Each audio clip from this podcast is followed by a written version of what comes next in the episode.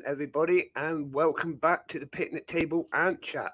Uh, this is episode one of season three, so massive thank you all to coming back for another episode. Tonight we've got a really awesome interview lined up with Tim from Intrepid Ed- Exotics, and I find that really hard to say. You know what my speech is like. So if you want to go ahead and introduce yourself, Tim, that would be really awesome. Hey, man. Hey, it's good to be here. It's really cool to uh, hear from you about uh, sitting down talk for a little while today. Yeah, brilliant. No, thank you for coming on, man. It's a real pleasure to actually meet you. And I've been watching your videos for a while, so it's a real pleasure to actually have you on the show. Oh, that's cool. That's cool. Yeah, um, so, been... as always, I've got some um, questions lined up for you. So we're just going to jump on in if that's all right. Yeah, absolutely. Absolutely. Fire away. Brilliant. So, um, when did you start getting into reptiles and what got you into them? Um, you know, oddly enough, I got started with uh, aquariums, uh, marine aquariums, and so forth. That was the first, uh, my first real exposure to keeping animals. I spent spent a lot of time bouncing all over the country and you know military, so I was like moving every two years. So currently, I'm in uh, North Carolina, out here in the U.S., of course, and as soon as I kind of got out here and planted roots, and I knew I could put something in one place and not have to move it every two years, so I got started in in aquariums. Um, that was probably about eight years ago. Um, followed through with that for a little while, and um, you know the fish they're really fun, but you can only play with them for so long before they want to go back in the water. Yeah, yeah, yeah, there's that.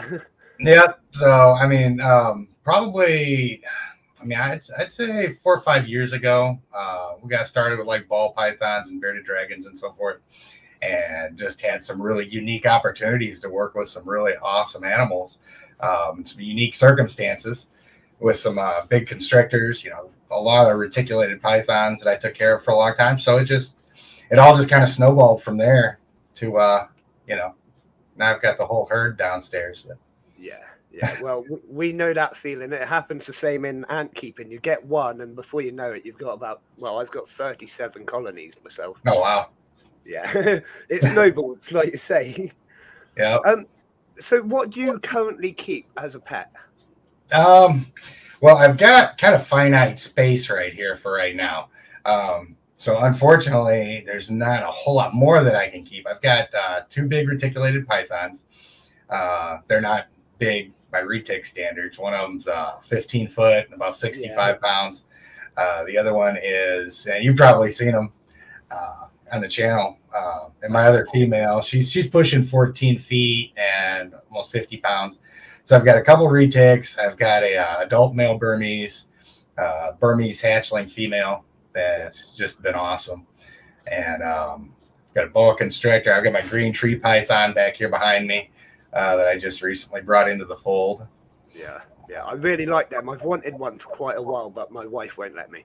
Really? Yeah, yeah. She says no to snakes and spiders, basically. yeah, spiders is where a lot of people draw the line, um, even even with snake people. Yeah, but that's kind of funny because my daughter keeps tarantulas. Ooh. Yeah, I, I want one, but like I always wanted one of the uh, birdie in Goliath ones, you know, the really big. I had one. Yeah. Oh, yeah. Man. I had one, and she was it was a female, and she was maybe this big around. Uh, she was still growing, but she had a bad molt, and I lost her. Oh. She was molting, and you know I had all her parameters and everything on point. She just had a bad molt, and I came in there one day. She was upside down. Was, no. So yeah, I mean, it, it does happen. It's always a shame when that happens. Yeah. Um, it's one of them things you just can't help and avoid. Like you say, all the parameters are right. It's just it just yeah. happens. Yeah, yeah. There's there's just I mean sometimes things happen that are just unexpected and unexplained and yeah. But uh but yeah, I'll I'll get another one at some point. She was really cool. Yeah, yeah. Um, what else do you keep? Do you keep any other things apart from snakes? Yep, yep. I've got a uh, five foot Nile monitor here as well.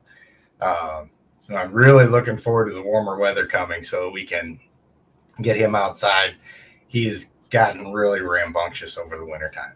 yeah, yeah, yeah. and uh, so yeah, I'm gonna I'm gonna actually be putting out a good deal of videos of having him out in the backyard playing and stuff like that.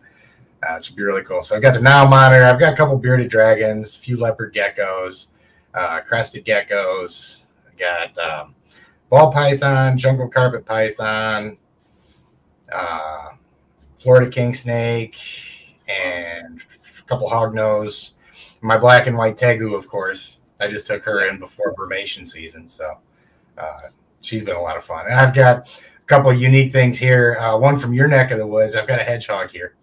Oh, yeah. Okay. okay. So, um, going into that, is that something that's not native around where you are? It's not. It's not. That's kind of a weird concept for me because they're just like everywhere, you know. Yeah, I know. And and actually, before I got into them, I always thought, you know, when somebody said hedgehog, I thought it was something that was native all over the place. But I didn't. Yeah. I didn't know it was mainly Europe where they're at. Yeah, yeah. I mean, so did you have to get that uh, like imported from Europe, or did you? No, there's a local breeder out here. Oh, okay, okay, that's so- interesting. Yeah, yeah. So we had a local breeder out there for that, and um, I also keep prairie dogs. Yes, okay. Prairie dogs. So they are they normal dogs, or are they actually a different thing? Like They're rodents. They're, oh, okay. Yep. Yeah, they're rodents, and Wow. um, they're really, really unique animals. Yeah, Um, okay. I don't know much about them. I've heard the name, but I honestly I don't think I've ever seen a picture of them. Really. Yeah, really. Well, at- some point here, I'll go. I'll run into the next room and uh, grab one and bring it in here. Just go ahead and bring him out on camera for a little bit. Uh, Yeah. so you can get a look at him. But they're a really unique fact about prairie dogs is I've read a couple things that um, where they had studied communication between the prairie dogs and compared it to other animals, and there's some people that believe that prairie dogs have the most sophisticated communication Wow. any animal outside of human beings. Uh, it was really cool to, to read the study because they would have, they would study the noises that they made amongst each other. Um, and a person would walk out wearing a blue shirt. They'd make a certain series of noises. Um, uh, that same person would walk out wearing a red shirt. They'd, the only thing that would be different is the one little noise that they made. So that, and it was that way with, um, they could differentiate between um, you know a large person or a small person wearing a red shirt, a blue shirt. Yeah, Um, they differentiate between like domesticated animals and, and foxes and wolves and things like that. Wow. So really complex communication. Yeah. Wow, that's really interesting. Yeah, I think I have seen things like that. Maybe I, there might be a program on. In, yeah, I'm pretty sure there's a program about something like that. yeah, I might have seen them on the telly. Yeah. yeah. Because I mean that that would have been you know I done a lot of research and stuff getting ready because I put out a video about them and talked about that and kind of you know put some footage in there of what I had seen. Because you know that was that was another one of those animals that I kind of learned about it as I went. Yeah. um, my first exposure to prairie dogs was I was um, helping a person out. Uh, This person had some practices I didn't necessarily agree with. One of the practices that he had was keeping. He had a pair of prairie dogs in a snake house. Right. yeah, it wasn't wasn't a good situation at all. One of them, uh, one of them, unfortunately, didn't make it, and I was able to get the other one out of there. Um, and kind of nursed him back to health and Yeah. kept him for a good year and a half, almost two years, uh, before he passed. But uh, so it was one of those things where I rescued him, and as soon as I did, then I had to go and learn everything I needed to know about him.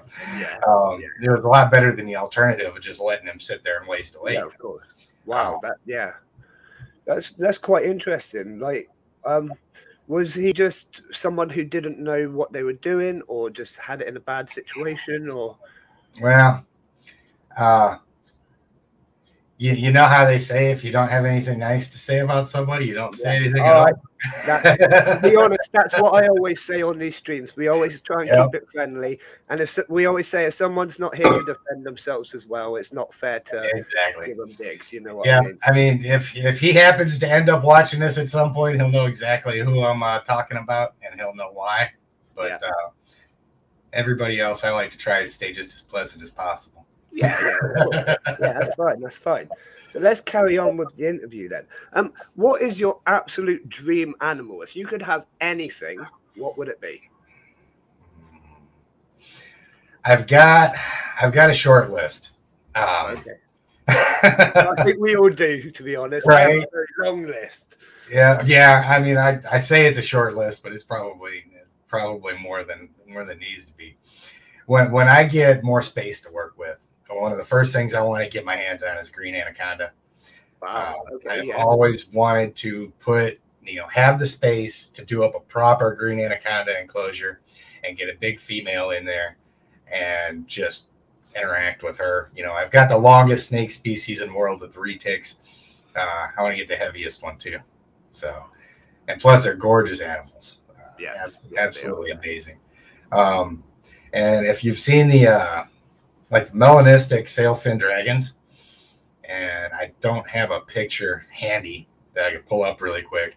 Um, but look them up. They're really there's there's a couple that I've seen that are black and they've got this long dinosaur-like fin that runs down their tail, almost um, almost rhino iguana-ish, except um, they've got a really distinctive snout on them. And the, the pictures that I'd seen, they've got ice blue eyes. Wow. Okay. Gorgeous. Yeah, gorgeous animals. Definitely Yeah. something to look up. Yeah, I uh, like that. Yeah, so I want to do that. I want to get my hands on some uh, false water cobras because I think those are just really gorgeous animals. But Yeah. uh, but yeah, I mean, as as as time goes, you know, as as I get more room and I can get more animals and so forth, you know, it's gonna enhance what I can put out on the channel and and yeah, the situations kind of feed each other, you know. Yeah, yeah. I mean, I, I always say the same. If I can move to a much bigger place, then the possibilities are endless, you know. Yeah, But it, it's all a space issue. I mean, I've got more tanks in here than I probably should. Um, my wife keeps saying like, there's less and less space in every room. Like, Mhm. I'm going to move the kids out. Um, I'm going to build an extension, build a garage, um, get a second house, Uh-huh. whatever it takes, you know. Yeah, it's the position I think a lot of us end up in. I was that way with my aquariums because you can't, you know, there's so many different species of fish that you can't house together. Yeah. So I had the octopus tank, the seahorse tank, had the predator tank over here with the sharks Yeah. and stingrays, and a freshwater tank. And so I just, my whole house, every wall was covered in a fish tank somewhere. Yeah, yeah. Well, that's And- what like with me with ants. Um, going Yeah. into your fish, did you ever do saltwater? Yeah. like, things. How Yeah. how did you find that? Was it easy or difficult? Because I've been doing a bit with it, but it's not like it's not a natural thing for me. Not like ant Yeah. killing. I found I picked it up really easily. Um, Right. w- with fish, like with saltwater, there's just so much to it, isn't it? Do you find it was a challenge? Yeah, yeah, it was a it was a challenge. Um, I found that you know once you get over the learning curve, you get a really good understanding of the nitrogen cycle and some of the some of the the ways that you can set the tank up so that it um, allows for the right amount of bacterial growth in there to balance everything out. And you get just the right amount of you know vegetation. It just it's just all such a balancing act with that in order to make it work pretty much on its own. Yeah, yeah, Um, that's and it. My predator tank was the hardest one to keep clean because you know I had like I said California stingrays in there, I had a bamboo shark and a couple different eels, Wow. and those will just rip anything apart that you put Yeah, inside. okay. They're just so so big and so active. So you know you've got a finite amount of live rock that you can keep in there, and you know they, they say you're supposed to have a pound of rock per gallon of water. I think it was. Um, and I fell way short on that. So I had a big sump underneath uh, with a lot of bioactive material in there and so forth. Yeah.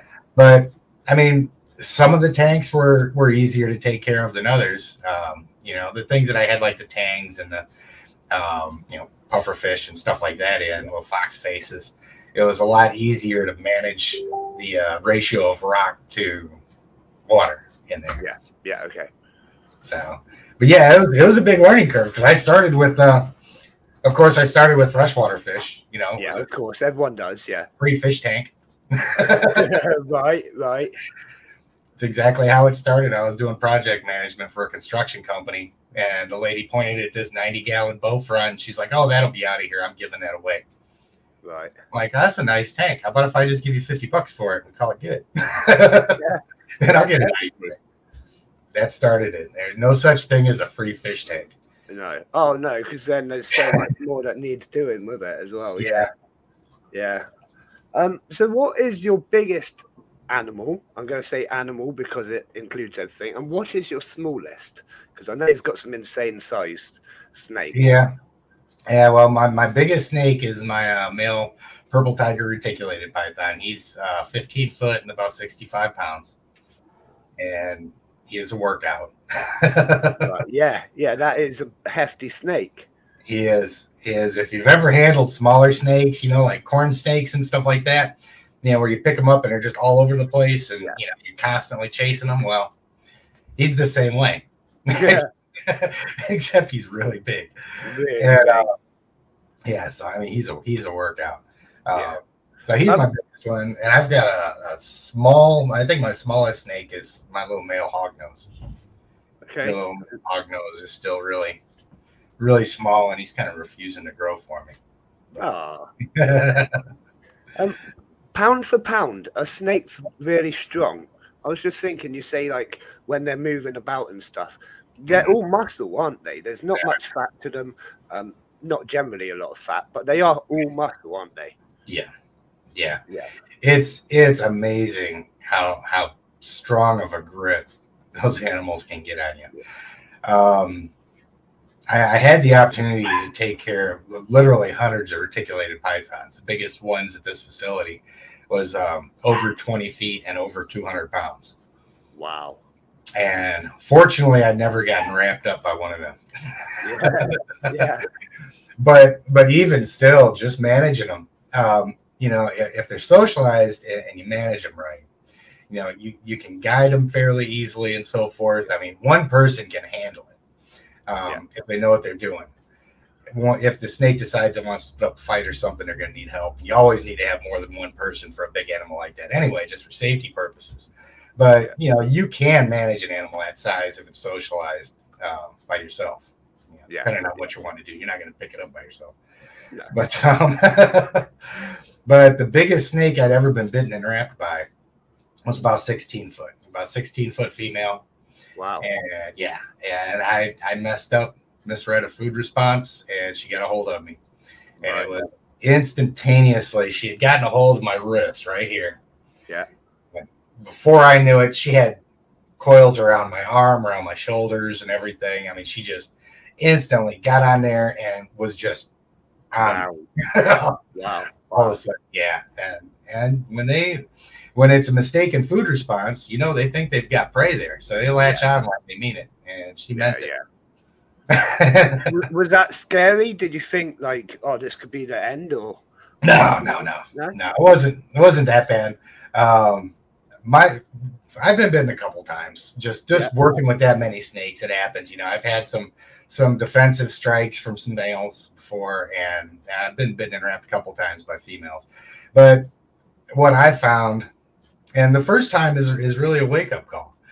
Uh, but it, it's good. I think it's an experience that every snake keeper should have, um, just so that you know how to manage it when and if it does Yeah, happen. yeah. Because we all make mistakes, you know, and things happen. And it's especially if you've got somebody else over and you're showing them, you you need to know how to mitigate it.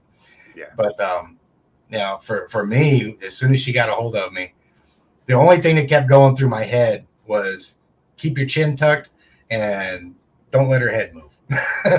yeah, okay, yeah. and, and that makes a lot of sense. Actually, keep your chin tucked down so they can't get round your neck. Yep. Yeah. Yeah. Wow. No, I mean, I was a martial artist for a while too. I mean, that's the first thing you do. You start getting wrapped up like that, your chin goes down, protect your Yeah, throat. and, uh, Yeah, yeah. I, I know that from boxing. You know. Yeah, exactly. So, um, so yeah, and you know, they've got they've got these recurved teeth in their mouth. They've got six rows of them. So they've got the row on the bottom, they've got a row on top, and then they've got another row that goes across the roof of their mouth. I didn't know So- that. Wow. Yeah, yeah, and they're um, you know, on a bigger snake, they're pretty grisly. So when they get a hold of you, if you try pulling them off, you're going to end up lodging teeth in your hands. It's going to Yeah. slice you just like a whole bunch of razor blades, um, and it's going to be really bad. So when you get bit, the first thing you do is secure their head. Right. Um, you know, you make sure, of course, that you you've got an airway that they're not choking you out. But anything big enough that can do any kind of damage, you should have another person there with you anyway. Yeah. So it's all like the way we manage bites is, you know, you just you control a snake's head, get somebody out there to kind of start unwrapping them a little bit, and typically we'd use something like um, Listerine to shoot down into the pits of the mouth. You can use vodka, uh, pretty much anything that's like cold and foul tasting Yeah. um, just to kind of snap them out of it, make them realize, oh, this isn't a rabbit. This, Yeah. Yeah. It It's tastes horrible. I want. Yeah. I don't. Yeah. Want yeah. yeah. So, and you know, and once they let loose, um, you know, as long as you, as long as you don't manhandle too much, that one, you know, as soon as she released me and we got her unwrapped, um, I handled her later that day, and everything was fine. Oh, okay. Yeah. Well, there you go. Yeah. so- I, I think the best thing is to get straight back to it, isn't it? Otherwise, you can allow that fear to sort of build. Oh yeah, yeah. I mean, the, the first time I ever got bit, you know, I still had to continue working with the snakes the rest Yeah. of the day, and I was gunshot. yeah, yeah, yeah. Um, so, what's the most painful bite you've ever received? Mm. I don't know, man. I really think it has to be from my Nile monitor. Oh, okay. I think um, because you know they don't have the, the long teeth that the snakes have, Yeah. um, but they've just got it's like these two little rows of razor blades in their mouth. And I had him Oh, out. One, yeah, yeah, I had him out one day. Um, I didn't take the time to really um, mess with him a whole lot before I picked him up. I just went into his enclosure and you know picked him up and set him on my shoulder. He crawled up, and then of course, like they do, you know, he crawled up on top of my head, and the next thing I know, he bit my spine. Yeah, Wow. yeah, he just latched on to either side of my spine on the back of my neck and just hung on Wow. for dear life. Wow. Um, so I was a little nervous the whole time he was on there. Yeah. It took a couple minutes to get him off. Felt like about three weeks. but um, you know, I finally had gotten him uh, had gotten him off my neck, and he was just as soon as he came off my neck, he come around and he was upside down on my arm. All four legs wrapped around my arm, and I was like trying to you know knock him off into his tub into the into the enclosure. But I mean, that's just Nile monitors are, are probably one of the most difficult lizards to uh, to work with. Yeah. Yeah, I Uh, have heard that actually. They're just a yeah. nightmare in general. Yeah, yeah. They it, it's just you know it's it's different from it's so much different from reading a snake. Um, snakes they typically don't shift their mindset, and their body language doesn't really change a whole lot that quickly.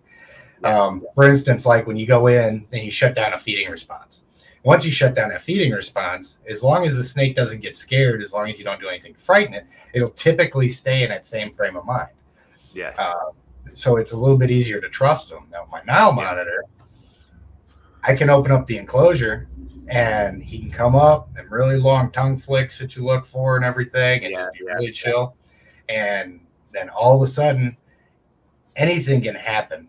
Catch his attention, he instantly goes up on point. If I move my hand too fast, that food response will kick in and he'll just go after it. And you've got lizard mouth coming. They're fast as well. They are very fast. I think Very is it right they use their tails to sort of like propel themselves forward as well? in the water, yeah. Yeah, yeah, yeah. he can he can throw himself out of the tub because I've got a full size bathtub. Yeah. yeah. When it's feeding time and I go to the bowl in there, he'll he'll kick that tail and just jump out of it like a dolphin. Wow, that's pretty interesting. Pretty cool. Yeah. I mean, that that alone's worth filming for YouTube. yeah, it is. Yeah, I'm, I'm getting ready to do another video with him here in the next couple weeks or so. Um, yeah. So hopefully, Well, I'll, I'll be keeping my eyes open for that, definitely. yeah, hopefully he, he decides to be nice to me. um, so, how often do you try and handle your snakes as such? Because I know you try and get them used to you, don't you? Yeah. As much as you can. So, how often do you recommend people handle their snakes? You know, I, it depends on the snake. Um, it really does. Some of my snakes are perfectly happy if I never even look at them. Uh, okay. my female hognose, yeah, she's, I, I can handle her and, you know, take her out and work with her and so forth. Um, but she's perfectly happy if she never has to see me outside of feeding time. you know? Yeah. Um, my uh, I've my male my male reticulated python. He's he's really energetic and he likes you know he likes the interaction. So I'll get him out, you know, every week or two, something like that.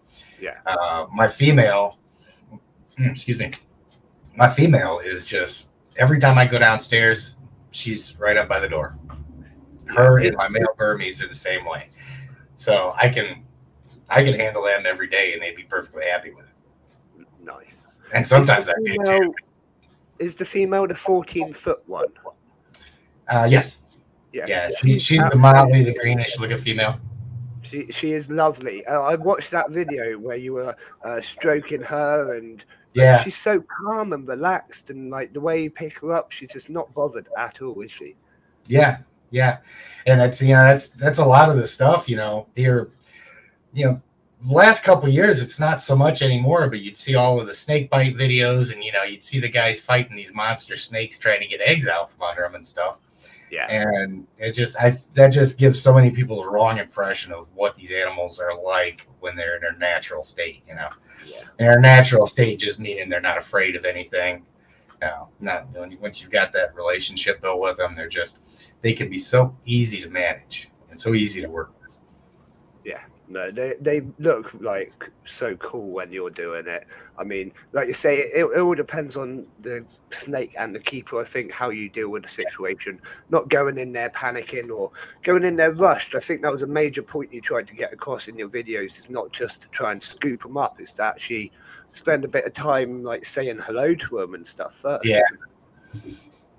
Yeah I, th- I think that applies to most any animal you know i mean even if you walk up to a dog or something like that and it's sleeping and you're just you're really quick and you go in there on it you know Yeah. wake up and startle it there's no telling what it's going to do but Yeah, no, you're completely right. You're completely right.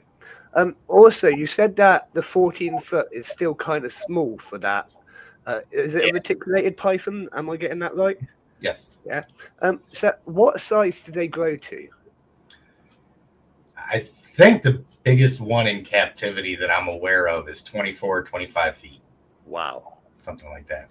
Wow. So, like the length of my house, basically. yeah they um and you know there's always the fish stories.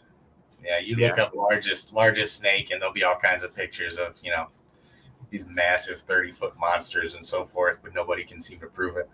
Yeah, Uh, yeah, but you know the, the largest one i personally had my hands on was about 22 feet Wow, and about 220 pounds or so wow. That, that's a big, powerful animal. Like, so out in the wild, what sort of thing would that take down? Could that take down like an ox or what would it? um, i'm sure young young ox maybe deer um you know any kind of uh wild cat i would think something that big would be able Wow, to get yeah, yeah. Yeah, always hear them about them eating crocodiles and things like that, younger ones and so forth. But I mean, they're once a snake gets that big, I mean, they're they're, they're an apex predator. Yeah, they are. Yeah, Um, yeah, it's an interesting dichotomy that they go through in their life cycle because when they first are born, they're food for everything. yeah, yeah. Right. And um, you know, birds, other snakes, rodents, whatever, you know, anything will eat them. But once they start to get that mass behind them, they're just they're really a force to Yeah, yeah, and it's it is such a humbling experience to have a 22 foot muscle with teeth on the end of it yeah, and make friends with it because yeah, yeah. Make friends with it. You don't want to be on the enemy side. right, right, yeah, it, it's it's a really humbling experience, man. They're just amazing, amazing animals. Yeah. and extremely intelligent. And once you once you get to know a specific animal and you can kind of read its behavior, Yeah, uh, you know, even even some of the ones if you're not familiar with it, but it's it's really special once you actually know the animal. And I mean, they just you, you can look in their eyes and, and the whole all these little subtle differences and the way their eyes move, the pupils, the way their tongue moves, the way they hold themselves, and you just you get to the point where you can kind of meld all of that stuff together into kind of picking up on their language. yeah, And yeah. it's just no, really I to understand that. Yeah, you like get that connection, don't you? Yeah, yeah, And definitely. you really got to have it too if you want to handle them safely, because you got to be able to know what they're thinking. Yeah, yeah, and it's a lot of trust as well. Like you say, they've got to trust you, and you need to trust them, and you're only going to get that from spending that like bit of time together, trying to connect. You know. Yeah. Yeah, it's really important that the animal trust you because I mean that's that's what a lot of people that's what gets a lot of people bit is they just you know even if it's a socialized animal that they've had if they do something that's naturally going to frighten it uh, they'll get hit oh yeah, oh yes. Um, do you think there's many common mistakes made by like new keepers? Is there anything like that really jumps out as a common mistake? um Overhandling. yeah um i think man it's kind of hard to nail down and it's hard to nail down a single one and you see There's a lot. yeah. yeah i mean you, you see see so many mistakes made Yeah. um, you know, subtle stuff that people have always got questions about and so forth. Um, I think for new keepers, a lot of the mistakes revolve around trying to compare their snake to every other pet that they've had. Okay. You know, you're used to getting up and feeding your fish every day. You're used Yeah. to getting up and feeding your dog and your cat every day. Yeah. Um, you're used to you know your, your dogs and your cats and so forth even you know rodents and things like that you're used to seeing some of that affection returned in those animals Yeah. and you know don't get that. Yeah and that's that, that's what people will cue in on um you know to to think they you know to recognize that good relationship with that animal well snakes are so much different because you know you're not feeding them every day Yeah. um, so one mistake that a lot of new keepers will make is overfeeding their animals, uh, getting really stressed out about them missing meals. Uh, that's something that you hear a lot. Um, hear a lot of people, you know, I just bought this ball python and it's been a week and he hasn't eaten. Yeah. Uh, you know, so they, they get in that mindset with their other pets that oh, I need to feed this every day. yeah. Yeah. Yeah.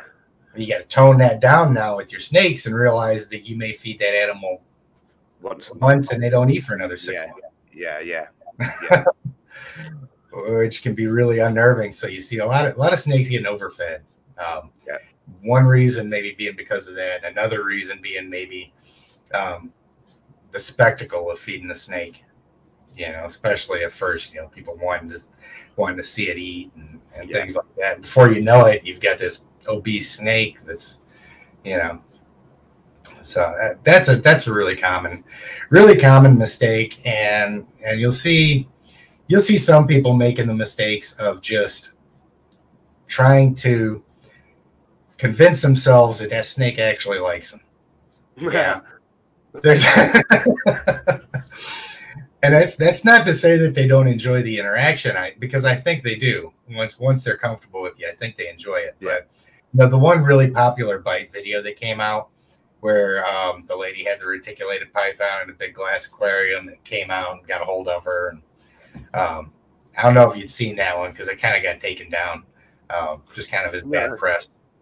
But I, I um, don't think I have seen that one. No. yeah, it, it, it got taken out, but it got circulated pretty quickly around the reptile community. No. But- okay. The you know the mistake that that lady made is again not recognizing the, the body language on the snake, and when it came out, she's got people there. She's showing off the animal, and she's wanting to show how docile it is. Well, first thing she does is offers her hand to it, and that snake comes out with an active food response. Yeah. And she's like, "Oh, sweetie, how you doing?" And Snake says, "Oh, lunch." it just latches onto her arm and wraps her up.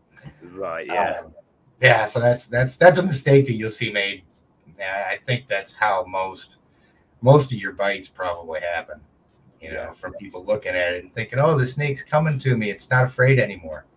yeah. Well, it's coming to you because there's a heat It's signature there. You Yeah. probably smell like the rat rack that was right behind you. It thinks it's getting ready to eat. So, Yeah. Or it recognizes you as that provider of food and it's looking for it, you know. Yeah. I definitely I feel that about my ants sometimes. I'm walking into if I get too close, I think they kind of recognize my scent as that's food time, you know. Um, Yeah. and you can see the activity kind of explodes. I, I could see that. I, I don't know a great deal about insects, uh, but I, I do kind of understand that they're really chemically driven. Yes, they I, are I think, very. I think that you know kind of drives their their Yeah. colony mentality and so forth. So, I mean, I can see that how how you know. I, I bet you can probably see the differences in their behavior as a group, depending Yeah, on kind of what, what the environment's like. Yeah, definitely. I mean, um, my bullet ants are the best ones for it. They're in a big tropical tank, uh, bioactive thing. And like you say, if I get close enough, you can just see them all come pouring out of the nest and Oh, start man. looking for the food because they know whenever I get close, I've dropped in some worms or something, you know. Right. And they are really aggressive hunters as well. They enjoy the hunt, you know. I bet. Um, so is there anything that I worded that completely wrong? if you could change one thing in the hobby, what would it be? A Mm, hard question. yeah, it is and it's not. It's let's let's say that's a hard question to answer tactfully. Right. Okay. Yeah.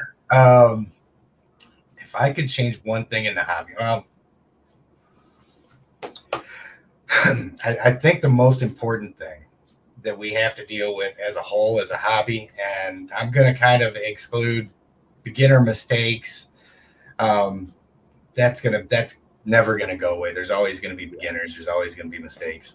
You know, I'm not a fan personally of the grisly live feeding stuff. Um, I don't think it has a place in the hobby. Um, yeah, you know, that I would do away with that.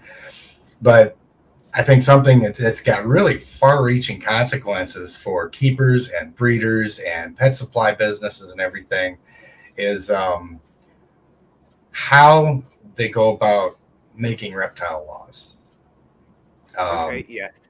yeah, I, I think if I was to change one thing um, in the hobby right now, it would be that our lawmakers elevate the standards of evidence that they require before imposing any kind of laws, regulations, bans, anything like that. Um, Yeah. That's that's something that we've had to deal with. Um, you know, recently here in North Carolina, I've got a black and white Argentine tegu. Um, they recently passed a regulation where, as of August of 2022, um, you're not going to be able to purchase or bring into the state any Argentine black and white tegus. The reasoning behind that is um, they're claiming it's an invasive species here. Now, that's that's a, a, a point of contention because there's several um, breeders of black and white tegus that have actively tried to breed their animals outside in North Carolina and were never successful. Um, my understanding is there's just a really small sliver of the state kind of down by the coast um, where they can actually survive the winters and so forth. But um, so yeah, so yeah, I mean, as far as the, the, the biggest thing within hobby wide, I think would be if, if we could get real, reliable, science based um, information that everybody's making decisions on about you know what animals can be kept and how and so forth. I think that would be the biggest benefit across the board. Yeah. I was actually going to talk to you about the. I think it's called the Lacey Act, isn't it? And then there's. Yeah. You've got. Right. So I, I wrote it down. That U U.S. ARC. Yes, Did I say U.S. U.S. Yeah, Yes. U.S. Association of Reptile? Do you want to explain about it? I was actually just finishing Yeah, up the video it, about that when we uh before we started this. Um, so the U- U.S. Association of Reptile Keepers is an organization that pretty much we watch they, they watchdog legislation um, and watch for anything that can impact um, you know hobbyists or you know pet keepers and so forth and. That's that's with the lacey act what they did with this last america competes act kind of how that whole thing worked is they got a hold of that piece of legislation read through it found that section in there where they detached the part that is meant to overturn um, some of the some of the um, victories that they had had over that previously Right. Yeah. that would prevent the transportation of animals across state lines. Um, and so, so what USARK does is they they watchdog that, they find those things, which would have, you know, and if they don't find it, that stuff could pass, get turned into law. Nobody knows it until all of a sudden you get pulled over by a state trooper or something like that. You've got a snake in there, and they go, "Oh, this is a felony." Yeah. Wow. you know, and, and and not knowing is no excuse. Um, so they, they play a really important role in recognizing it and then um, guiding people to, you know, this is where you need to send your letters to this representative, you know, this senator, and so forth. Um, Yeah. and just generating opposition to those things before they just pass unnoticed. Um, That's you know, really cool. yeah, yeah. And I mean, you've got to have somebody to do that too, because Yeah. there are organizations out here that don't think any animals should be kept as pets under any circumstances. Yes, and yeah, they yeah, are- are, yeah. Act- Yeah, they're they're actively making money off of, you know, they, they raise money in order to, to push their agenda on people. Yeah. And if we don't have somebody there to watchdog all of this, they're just going to steamroll right through and these ridiculous laws get passed. Um, you know, it impedes on our rights to have the animals. And I think the worst part about it is, is, is not just our rights to have these animals, but when you start looking at um, how we degrade their natural environments, you know, Yeah. Yeah. I, I made a point in one of my videos the other day that, um, you know, at the rate some of these animals are losing their natural habitats, um, the thing that may prevent these animals from going extinct are captive breeding programs. Yeah, definitely. I mean, my vampire crabs are going extinct in the wild, and it's exactly that sort of thing. If we weren't Yeah. allowed to keep them, then that would be that they wouldn't exist anymore. You know. Yeah, yeah. So I mean, there's there's a lot of lot of benefits to keeping these animals that you know you don't necessarily see on the face, but Yeah, it- yeah. I mean, I completely agree with you 100 million percent. So, if there's any way, I know we're in the UK, but if anyone in my uh, chat is in the uh, USA, I know a few people are. If there's any way that they can help, you just let us know and we'll put a thing out, like um, a link to a petition or anything that's going out. We're happy to sign that and support it. Yeah. Okay. Yeah. Yeah. I mean, I don't. I don't know how much, um, how much impact it really has globally. I mean, outside of the U.S., I'm sure there is some, because, um, I mean, just like there's there's the immediate problem, like say with the Lacey Act, for instance. Say, for instance, that gets passed, we can't transport animals across state lines anymore. Um, Yeah. I don't know off the top of my head what the import laws are. Um, but I mean, say for instance, there's certain animals that get imported from breeders overseas, things of that nature. If we can no longer transport animals across state lines in this country, that's going to all roll downhill even to suppliers that are Yeah. overseas because you know if you're if you got a breeder in North Carolina, he can't transport out of state. You know, we've got a Yeah. finite amount of people in our state that these folks, you know, can find responsible homes for their animals for. That's why they Yes, yes. ship all over the country, you know. Um, so once you reduce that market for these folks, it'll, Yeah, yeah. it- So you yeah, could be stuck with like a thousand snakes stuck in one state as such. yeah, yeah. I mean, yeah, yeah. the breeders, the breeders that I know, they do a fraction of their business in their home state. The rest of it is distributed throughout the country. Yeah, So breeders are going to go out of business. The pet supply stores are going to be losing their tail on, um, you know, the, the number of keepers are going to go down.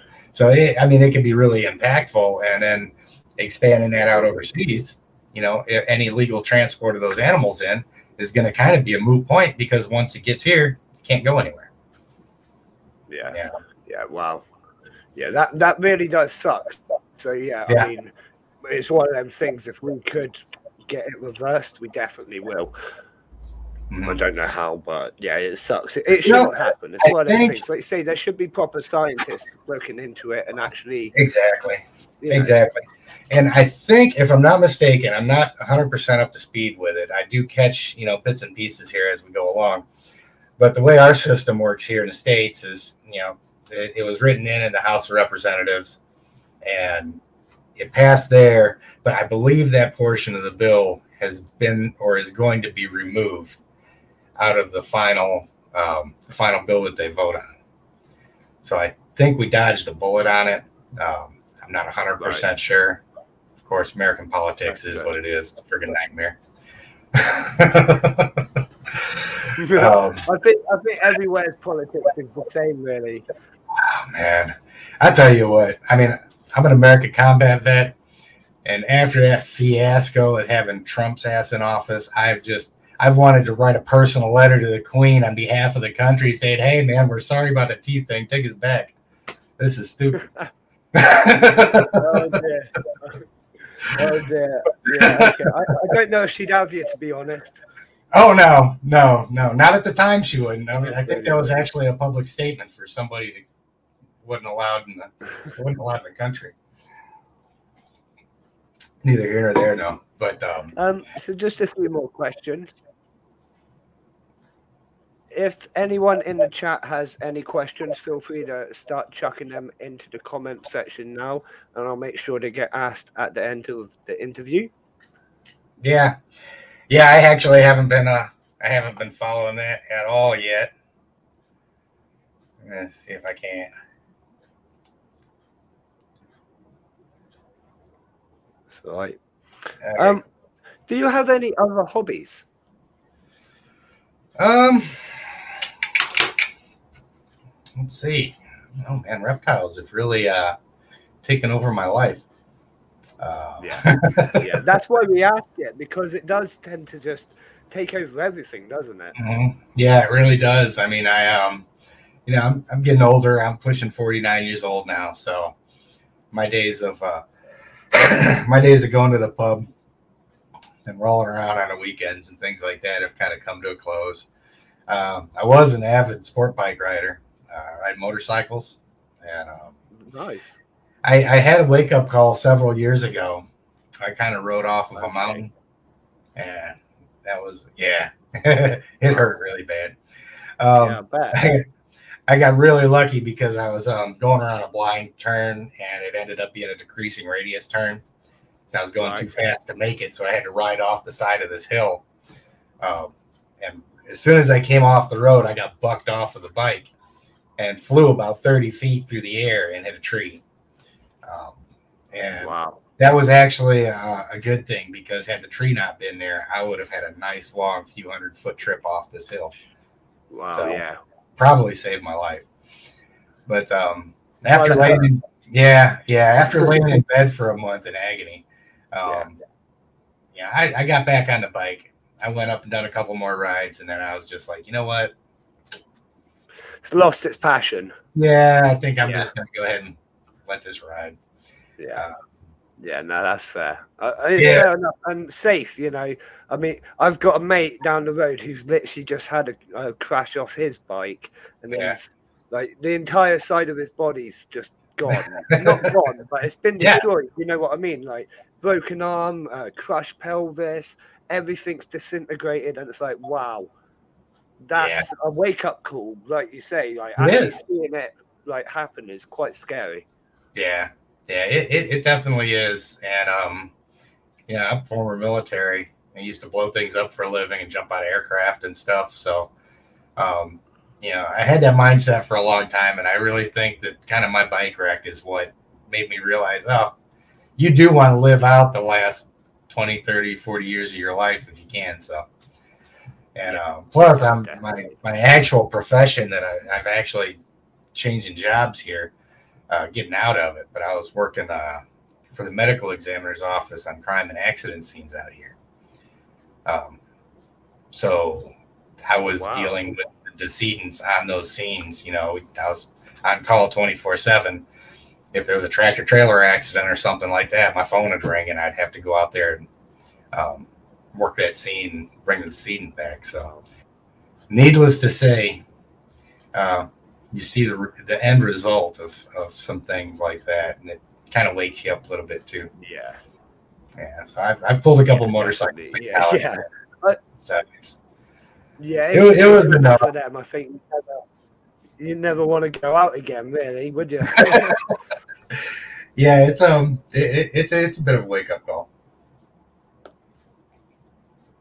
Um, but yeah, it was a bit of a morbid job. I decided it was time to get out of that. yeah, yeah, that's fair enough. Um, so you said you're in North Carolina, is that right? Yes. What What's it like? What's like? I, I have no idea with American sort of geography. Is there Right. trees or is it open fields or what's North Carolina like? It's um trying to think. Um it's probably not too dissimilar from England. Um I haven't been to England. I've been to uh Scotland, bounced off of Scotland at an airport, bounced off of Greece at an airport in France and and um you know the only country I'd really kind of wandered around in a whole lot was Germany. Um over there. I mean, outside of Bosnia and Iraq, but of course that was different. Um, Yeah. But uh, you know, we're on the East Coast here, um, just a little ways up from Florida. So Okay. um, you know, it's temperate pine forests closer to the coast. You get a little bit more deciduous out here. Um, the, you know, the more inland you get, uh, and I'm kind of like right in the middle of the state, so it's it's a couple hour drive, and I could be in the Appalachian Mountains. Another couple hours and be out on the coast. Um, nice. nice. yeah, yeah. I mean, it's not a terribly long drive north, and you can start getting up towards you know Washington, New York, PA, and all that stuff. Yeah. Um, and then south, you start moving in towards Florida. So Wow. So really, you're sort of like in the best area. You could go anywhere. yeah, yeah, and it's and it's far enough inland where the hurricanes don't drown us, um, which is Yeah. which is a big plus. Yeah, Um, yeah, definitely. I, I, I don't think I could deal with hurricanes or tornadoes. They're No. quite scary. Yeah, I I don't know how the people down off the Gulf Coast out here deal with it because that's just so heartbreaking to see that. You know, there's no way I would live down there. Um, No, no, I mean, I would move. I'd just move. Yeah, Mm-hmm. Yeah. that's it. Yeah, I mean, you slap me in the face one time, I'm probably gonna go, okay, well, let me, let me turn around and walk away and not get slapped again. yeah, yeah. No, that's that's a really good metaphor for it. I like that. yeah, so it, it's a it's a pretty pretty nice little area out here. Yeah. Um, who funds your projects? Is it like self-funded, or do you Mhm. have like um? So you do it all yourself? Yeah. Wow. Quite expensive, like to buy or keep? They can be. Um, they're they're a lot more reasonable, I think, um, than people may give them credit for. Um, you know, you can. I've held hundred thousand dollar snakes in my hands before. Wow. Um, I would never buy one. 100, 100 grand is going into a structure of some sort, you know. yeah, yeah. Um, but uh, so I mean, you can you can dump hundreds and hundreds of thousands of dollars into these animals because there are people that, um, you know, these more rare morphs and things like that that are really in demand. Um, you know, but but typically, I don't have any real high end animals necessarily. Like my Nile monitor, I think I might have paid fifty or seventy five bucks for him That's not bad. which is well it's not bad in one respect it's it's completely stupid in another respect Oh, okay. Okay. and, and just in the respect that they're they're they're so easy to get for people yes. Yeah. and they're such a difficult animal to work with sometimes i mean Yeah. takes a lot of- well. takes a lot of what you're patience doing. to work with them and you know you, you've got uh, you may get that animal really cheap but you're you're making up for that in the enclosure size Yeah. and the amount of time that you've got to invest in these animals to really socialize them well um, so i mean um, but i mean if you if you know what you're doing with the animals and you've got some carpentry skills and you can build the enclosures for them then yeah they're awesome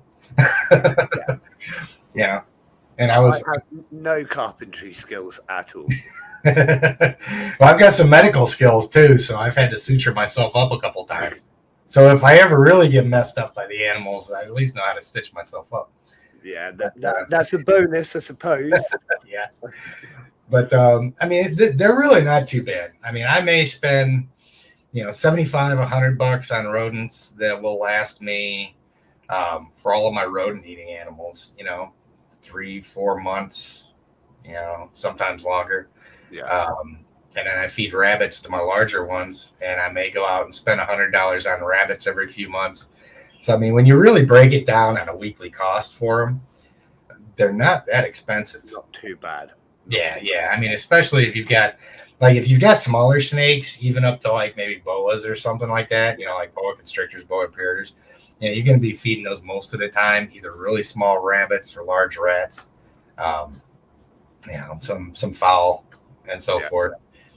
And if you can find a, a breeder that's um, um, pretty reasonably priced, then it's not too bad. Now, I do I do tell people that you know if they're spending money at the pet stores buying feeders there, they're going to spend a lot more. It's going to Yeah. cost a lot more. Yeah, yeah.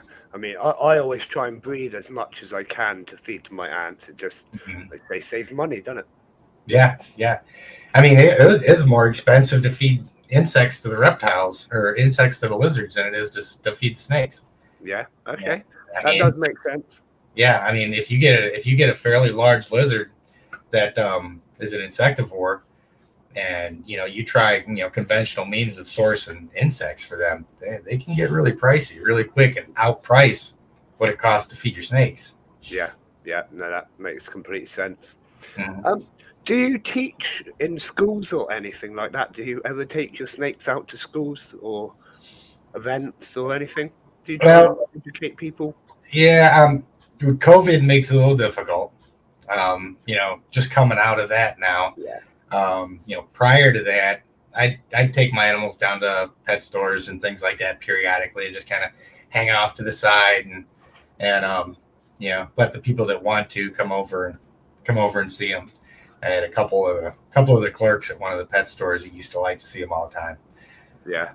So, you know, I always enjoy doing that. Um, there's a couple places that I've been in contact with that, you know, kind of offered to go down and, and do some educational stuff with them. And, you know, hopefully this summer, um, you know, as the COVID thing, hopefully all of that kind of starts to really subside for real. And, um, you know, we start getting back to normal like that. I would love to do that because there's, there's really not too many things better than taking somebody that's either afraid of snakes or have never held one, you know, Yeah. and putting my big Burmese python over their shoulders and just watching their face light up because they're like, ah, this Yeah. is amazing, Yeah. you know. And I've got the, I've got the animals that are well socialized enough to do that with. So No, that's brilliant. I think I, I would love to get out and show people my ants more if I could, but you can't really take ants with you. But yeah, I, I love educating people and like just talking about it and like like you say, just kind of getting that interest in the hobby because I think once you spark that interest, a lot of people have it already. They just need that sort of guidance. yeah, Yeah. yeah, it's you know, and I think it goes a long ways too towards um, you know, helping to prevent some of these irrational and unreasonable laws. Yeah. Yeah. It Yeah. does. Yeah. because Yeah. you know especially out here with the people that don't have a whole lot of experience with snakes you know you you you know what the knee-jerk responses are you know ah snake kill it you know or you know any number of responses to it from people that just aren't aren't familiar with them. but um you know once you once you really start to educate folks a little bit and show them that they're not man-eating killers Yeah. uh, you know i mean i just I, just I try and get people to think about it the same way they would think about a, a, a pet dog as opposed to a wild dog yeah. you know i mean you've got a pet dog that'll sleep with you every night you trust it around your kids and so forth but you know if you've got a pack of wild dogs coming by you're not going to tell your two-year-old to go out and pet them no, no, yeah, yeah, completely different. Yeah, and and I mean it's the same thing with snakes too. I mean, Yeah. you, you wouldn't go outside and just start you know trying to pick up and handle a wild snake because they're they're not they don't know what's going on. You're a threat. They're going to try and bite you. Yeah. But if you've got one that's socialized and they understand, you know, oh, this is fun to kind of get out of my cage and run around. Yeah, It, yeah. I- just take some of that demonization off of them, you know, and, and make gives them a little bit more of a pleasant pleasant face. Yeah, no, I completely agree with that. Um, so we've got a question here from All Ants UK. Yeah. Do you hold your green tree python, the ones in the background, because some people have tame ones, but some are aggressive? Yeah, actually. I'll show you. Oh, there we go. Yeah.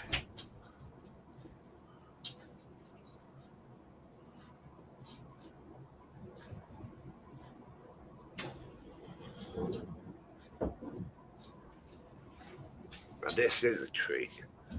Yep. Wow. and this is the green tree python, and they are they're nocturnal typically. Yeah. So they're not really active during the day, and this is you know daytime here. Of course, it's five o'clock, so Yeah. he's not very active, but they do get kind of a bad reputation. Um, the green tree pythons, you know, carpet pythons, and things like that. Um, the more arboreal snakes, I think, tend to be a little bit more reactive sometimes, Right. and and a reactive snake, when you don't really uh, handle them too much, uh, you know, can be can be unnerving. But um, uh, I'll take him out sometimes, just just for socialization purposes Yeah. and just let him kind of hang out like this. And sooner or later, he'll start uh, getting, you know, he'll start waking up and you know crawl off of his perch and things like that. That's so cool. That's so cool. Nice. That's the ones that I want. That's so cool. Yeah, he is. Um, when I got him, the person that had him before me um, had done a really good job with him. Yeah. He Really beautiful.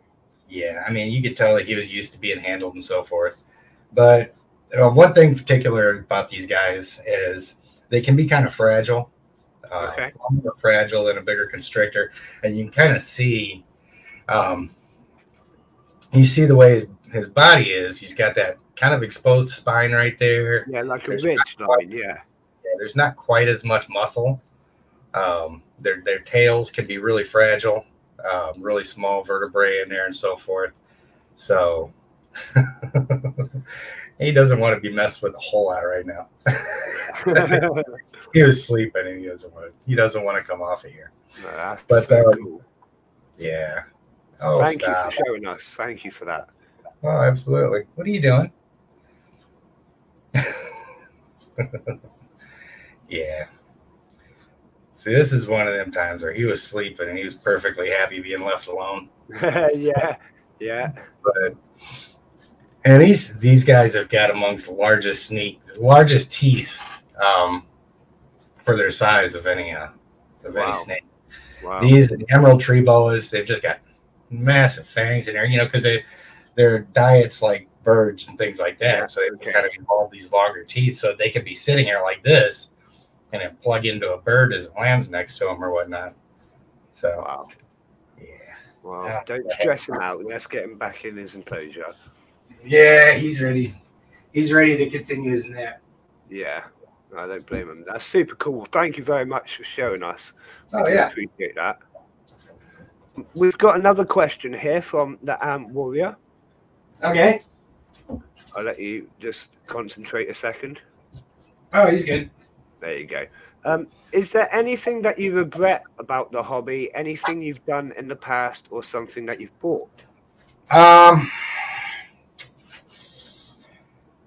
Yeah, yeah, there is, and it was a. Um, I, it's a trap that some people will fall into. I fell into it when I first got into it as well, and that is um, taking on too many animals at once. Yeah.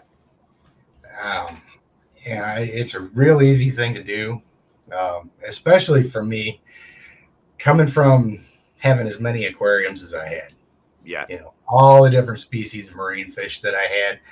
I just got into the habit of when I'd go to the pet store, I'd go to the the, the fish store, some, you know, yeah. I'd be looking around and I'd be like, oh, okay, I like that. You know, they've got one of these now. Let's go put this in the tank, and and before you know it, you've got this whole huge collection.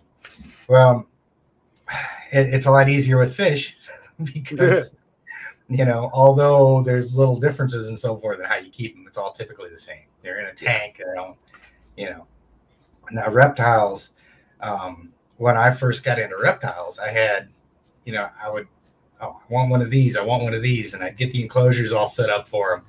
And then, you know, I found myself with two monitor lizards and a green iguana. yeah. And every one of these animals is really time intensive to socialize, you know, and, um, and then working with my snakes as I started to bring those in, and you know you, you've got to devote so much time um, not only to socializing the animals but to giving them any kind of a quality of life. Because i mean I, i'm really a firm believer that you know even snakes that interaction is a quality of life thing for them. You know Yeah, same thing with the lizards. Um, you know they're in captivity and part of that trade-off for keeping them in captivity and getting them to be more docile is they part of their brain kind of slows down that, that instinctive part where they're always running they're they're either escaping being eaten by something or chasing food you know it does kind of dull that down a little bit And i think you've got to interact with them um, as a trade-off to just keep their mind moving and keep them from just stagnating you know and and keeping that quality of life up. So um, that was one thing. I i went and i you know vetted out a couple people and rehomed some of my animals um, Yeah. right off the bat there just because i realized that i wasn't going to have time to, to devote to all of them um, so i think i've got a nice balance here right now No, that's fair. That completely makes sense. Like you say, you've got to have that balance. If it's too much, I mean, we quite often do the same in the ant hobby. You buy too many, like thinking, oh, they're just small colonies. You know, you end up with like a million different small colonies on your shelf, and then they start to get bigger and bigger and need more space, more enclosure, and it soon gets out of hand. You know, yeah I quite often get people asking me if I can help them rehouse a colony or whatever. You know, um, it is one of those common mistakes. Is it? Yeah. You know, yeah, yeah.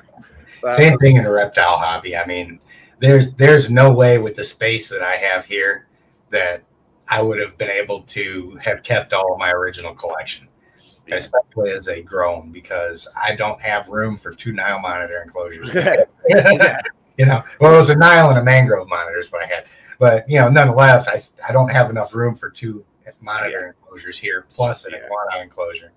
Um, so it's just we've we've got to know as keepers what our limitation is yes, uh, definitely. in order to be able to, to have any quality of life for the animals that we've got. Yeah, definitely, definitely. I think that's important as well. The quality of life is a massive thing for me. Like, I try and do things in a natural way and not stress out animals as much as possible because that's Right. just that's my ethics. You know what I mean? That's just how I believe it should be done.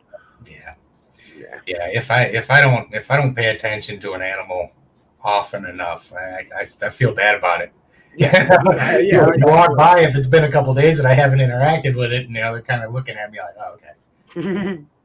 yeah. Um, so we're pretty much at the end of the interview. Is there anything that you wanted to say before you left? Um, I don't know, man. We've we've said a lot already. yeah, no, I just it was it was really cool to hear from you, man. It was really awesome to to meet you and, and get a chance to talk with you a little bit. Um, you know, even you know, animal keepers of any stripe. You know, it's always good for us to uh, you know, collaborate and yeah, do stuff definitely. together and Um, well, I, I feel I've learned a lot from this um, interview as well, and I'm sure most of my viewers have as well. So thank you so much for coming on. I really do appreciate it, and it, it would be amazing to have you on again in the future. Absolutely, yeah, and we'll definitely keep in touch, man. Brilliant, brilliant. Right, well, I shall let you go then. Have a lovely afternoon over there because it's only what, like five, six o'clock. Yep, yep. It's ten after five right now, so Yeah, yeah, it's 10 p.m. over here, so we'll be heading to bed before too long. right. right. Well, thank you very much, buddy. We'll see you again soon. Absolutely, absolutely. I'll talk to you soon. You guys all take care. Cheers. Right, bye. Mm, bye. There we go. And that was, I'm going to say it wrong, Intrepid Exotics. Oh, hang on. We, we are moved. Was that? You got me. There, I'm back. You got me. So we're gonna crack on with a game in a minute. Um, that was an absolutely amazing interview. Really enjoyed that one. Um, I think everyone did really. Uh, Mark, we'll see you later. Thanks for joining in. Um, Stacey, I'm glad you enjoyed it. It was a really good interview, wasn't it? I, I was so like excited to get him on, and yeah, well, you know what I get like when I get excited, I jump, jump, jump. But let's not jump around today. Um, so we've got a little game lined up for you in a minute. I promised you there's lots of games. Um, as I was saying earlier, if you want to get involved in these games, there's a link on my website. If you look for the picnic table on the go onto the home drop down thing, go onto the picnic table, you can find a little form that you can fill out and it will put you on the list and you can get involved in games and all the different things that involve people coming onto the stream. You can have interviews or games or whatever. It's all on the um, little form. Um, and there's other games as well, which are just going to be like audience involvement. Like you guys there with your little keyboards and whatnot can just just go on and have some fun. It's going to be awesome. So we're going to crack on with a little game in a minute. But first, I'm going to make a massive announcement because it is absolutely phenomenal, amazing, big announcement, ta-da, that sort of thing. Um, we've had some massive, awesome support lately towards the picnic table, um, which means that basically, I can't tell you the ins and outs of it, but basically, I've been able to drop the price from twenty pounds a ticket to fifteen pounds a ticket. So that's like that's a little bit cheaper. But even better than that, there's a discount code flying around. I can send it in a link to anyone that sends me a message or goes on uh, Facebook and looks up my page or anything. It's all there. Um, it will take another five pounds off, so your ticket is only ten pounds. So you can get two tickets for twenty pounds, which was the original. How mad's that? Literally half the price has literally just been cut off in one day. Um, so a massive thank you to the supporters. They don't want any mentions or anything. They don't want to be like given recognition for it, but they know who they are. So a massive thank you to the people supporting the picnic, no, the the exhibition. Thank you for supporting the exhibition and providing the support and donations that you have provided.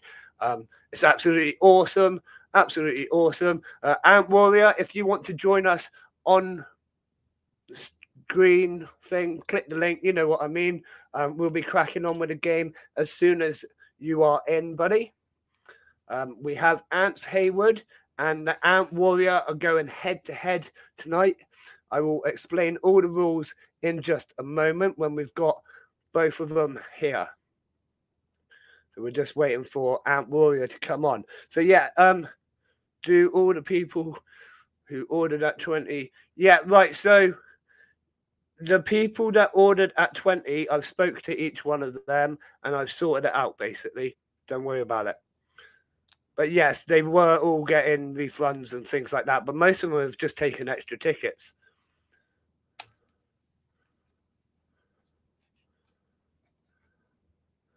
There we go. We have the Ant Warrior and Ant Hayward here. So I'm just going to explain it whilst they're here in the background. Um, we're going to hang on a minute. If I do this one, if I just do that for two seconds, right? So um, I'm going to have five items. I'm going to list off one item at a time, and they're going to race to go and find this item. Basically, first one back wins. There's five rounds, no prize at the end this time, but we are getting a sponsor on board very soon to start providing prizes for pretty much every show. Going to be awesome. Um, so yeah, again, massive thank you to them. Um, so yeah, Ants Hayward, when you're ready, bring your camera on, buddy, and I will bring you onto screen. Oh. Brilliant. Right, here we go. Here we go. Let's do that. I shall. Right. There we go. We have Ants Hayward and Hello. Ant Warrior. So just give us a little wave, guys. Oh, Ant Warrior, you probably want to take your headphones off. Otherwise, when you go running, you're going to get Four. Yeah, good. I'm standing up There we this. go. Right. So, are you ready? First Yes. one back's gonna win, right? First item, a toothbrush. Go.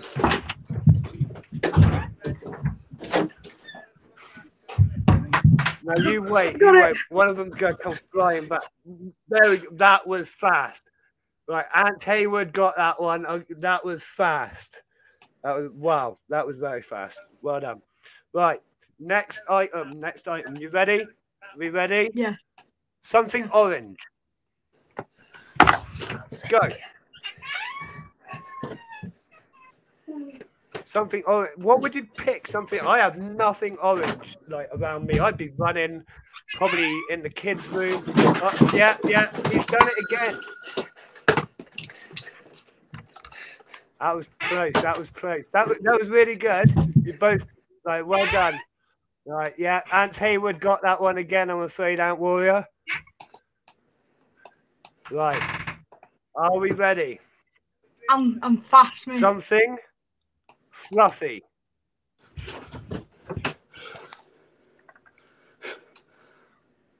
That was pretty much the same time. That was pretty much the same time. Right. Right. Be ready.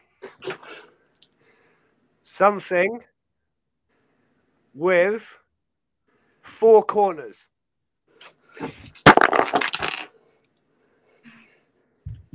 Ant Warrior got it. Well done. That was Outboy fast, yeah. UK. Outboy UK outward. yeah, yeah. Well done, well done. Now the last item, the last item is the hardest thing to find in my house, right? A pen. Uh, fair play, fair play. I, I, I'm rubbish. I can never find a pen anywhere. I've got loads on my desk.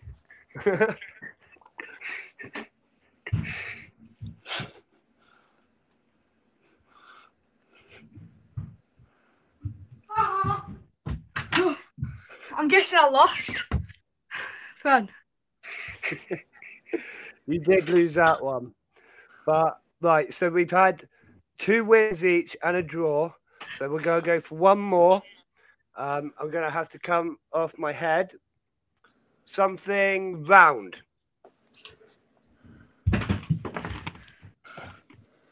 Got it.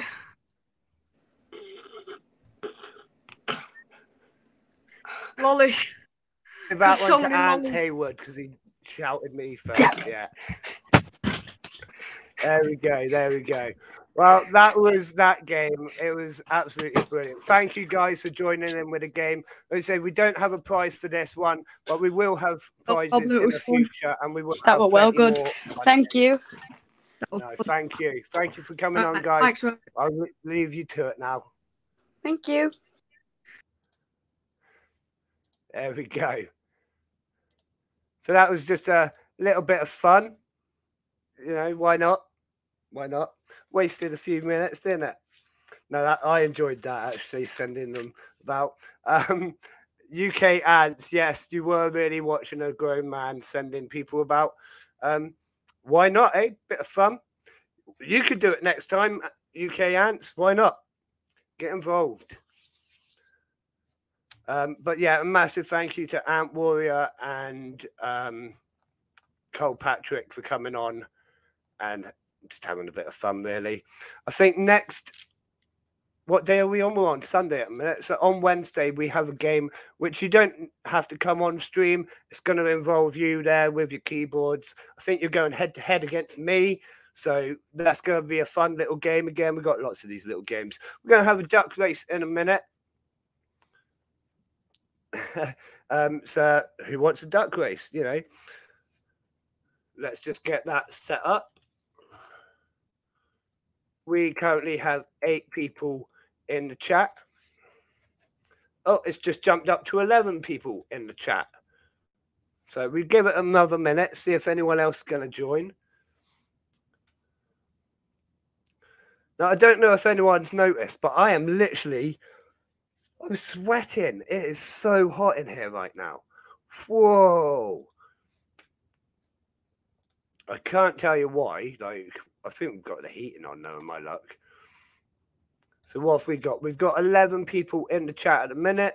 Uh, there's not a prize for this one. It's just for fun. If you want to get involved, call out a number. You know how it works.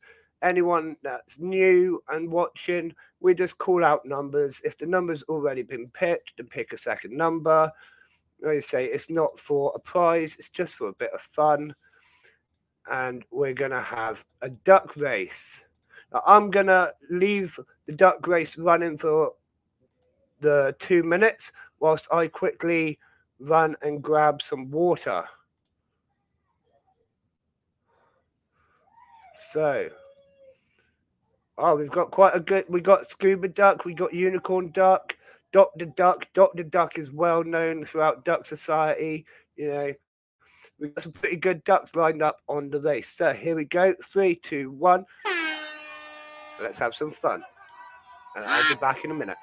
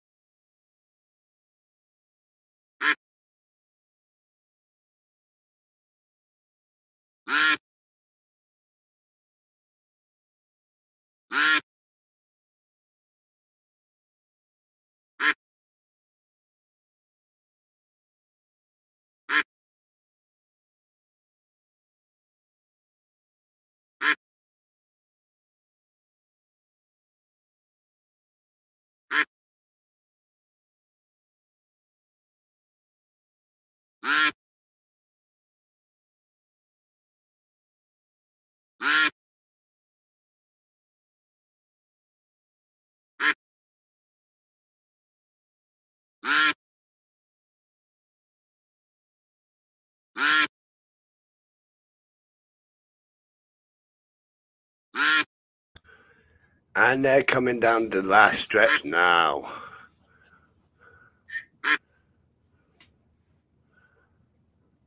We've got number 11 holding out in front.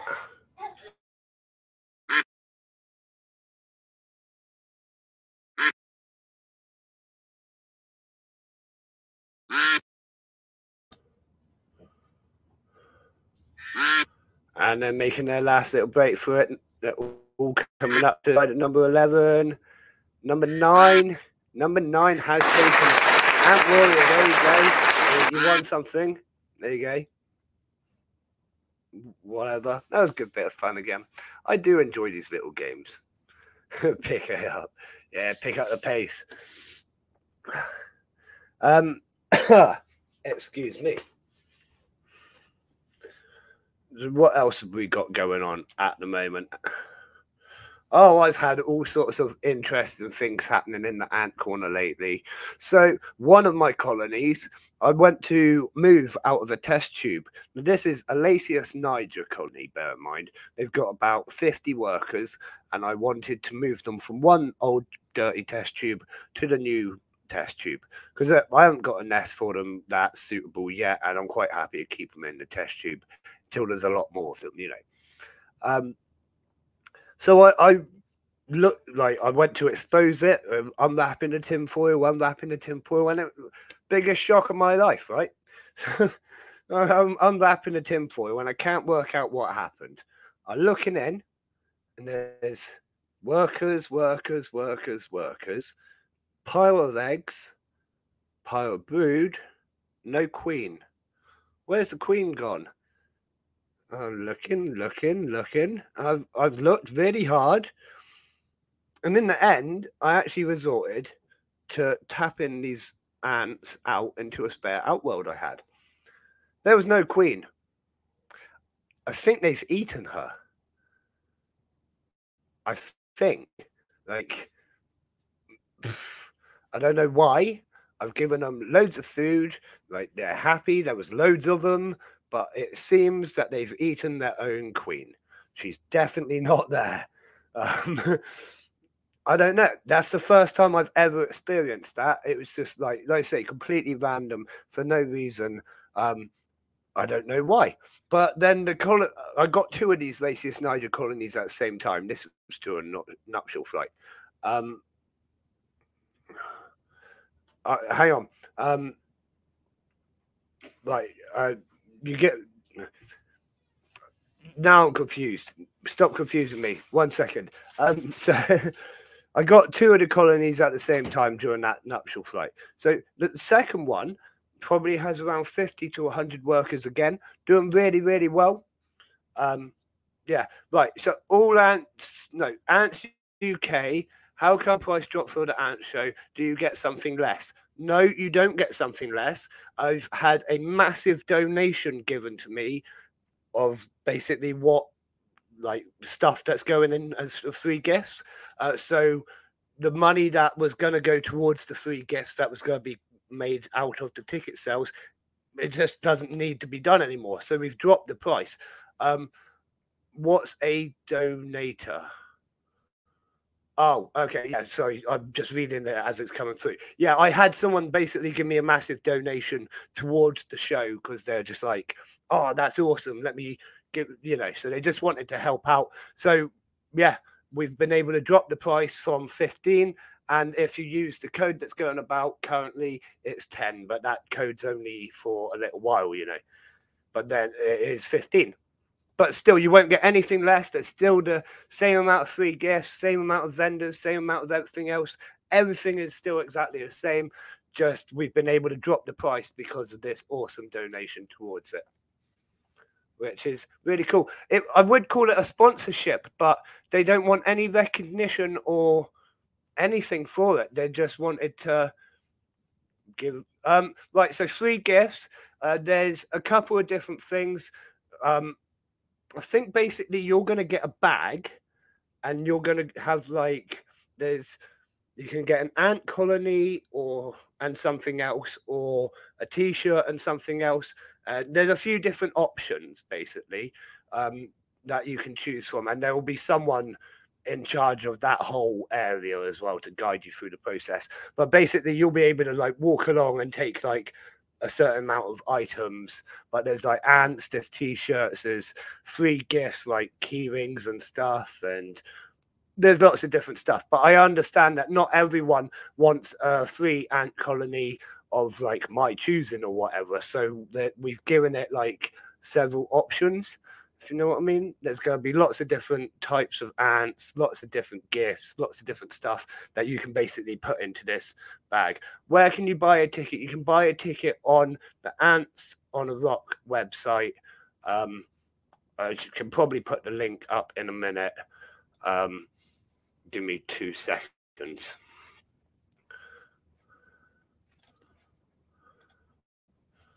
Yeah, here we go. There's the link.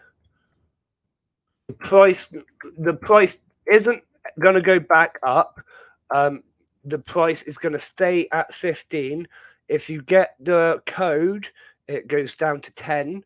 Uh, that code will only last until the end of May.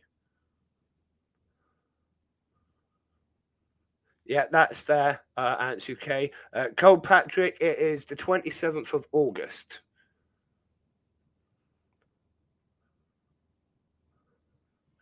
Yeah, all ants UK. I thought that as well because um, like ants are good, but not everyone, like I say, is going to want like ants, and it's not nothing like a Niger colony. Although there is Niger colonies going to be there, there's also going to be better colonies. Um, because again, if you just want like a Niger colony, then you're gonna be able to take like a t-shirt and a couple of gifts as well. But if you take like quite an expensive colony, then you're probably only going to be able to get that colony in a couple of free gifts and not necessarily a t-shirt, if you know what I mean. But there's going to be loads of stuff. And again, I'm hoping to just chuck it, chuck as much away as possible. Not chuck it away, that sounds bad. Give as much away as possible. Uh, don't want to buy the same one before then. Uh, what's the three ant? I can't tell you what the three ants are because there's like going to be a whole range that's going to be bought closer to the time. Basically, cannot tell you what they're going to be um, until the day. I'm afraid, but I'm gonna say like don't worry about what ants there like gonna be as a free gift because there's like I say like a whole different range of species and genuses and then at the actual show there's gonna be you know hundreds of different species and genus. So if you like if you don't buy any ants until then then you definitely go get the ants that you want at the show i expect. Does that make sense? Makes sense to me. Uh, you say it makes sense perfect perfect that yeah. But there's there's going to be loads of ants for sale. Um like say i'm going to be having some giveaways and stuff there's just going to be ants everywhere. So if you want something in particular, I expect it might even be at the show. Like I can't see why not. We've got Ants Are Us, um, the Ant Lady. I want to say more, but I can't. We've got quite a few like good vendors coming along with great different amounts of stock. Will the Ant Lady and Ants Are Us come as the as a shop? Yeah, every all the vendors are coming as shops. That's what I mean. So like you'll be able to buy ants there, your formicariums, uh, food. There's going to be uh, other stuff like some other inverts and stuff like that. I don't know about Ants HQ yet. He's going to let me know closer to the time um, because of basically schedules and things like that. So he hasn't 100% confirmed, but he's definitely interested.